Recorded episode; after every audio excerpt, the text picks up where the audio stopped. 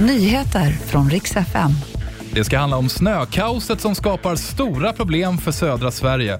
Och så stressen inför Mello. Artister som har fastnat i snökaoset och nu har svårt att hinna hem till finalen. Ja, den så kallade snösmockan som SMHI varnat för, den har nu dragit in över hela södra Sverige. Orange varning gäller nu i Stockholms län där miljontals pendlare berörs. Det är alltså läge att återigen påminna om att de som kan bör jobba hemifrån. För många är ute och kör ändå och hela dagen har det varit kaos i trafiken med en mängd trafikolyckor som följd. Vi ska till Tullinge. Två personer, 17 och 19 år gamla, har nu blivit häktade misstänkta för inblandning i mordet söder om Stockholm. En man i 50-årsåldern sköts till döds i sitt hem. Han var anhörig till en person kopplad till gängkriminalitet. Och till helgen är det dags för finalen av Melodifestivalen och nu ser det ut som att snökaoset skapar lite extra drama även här.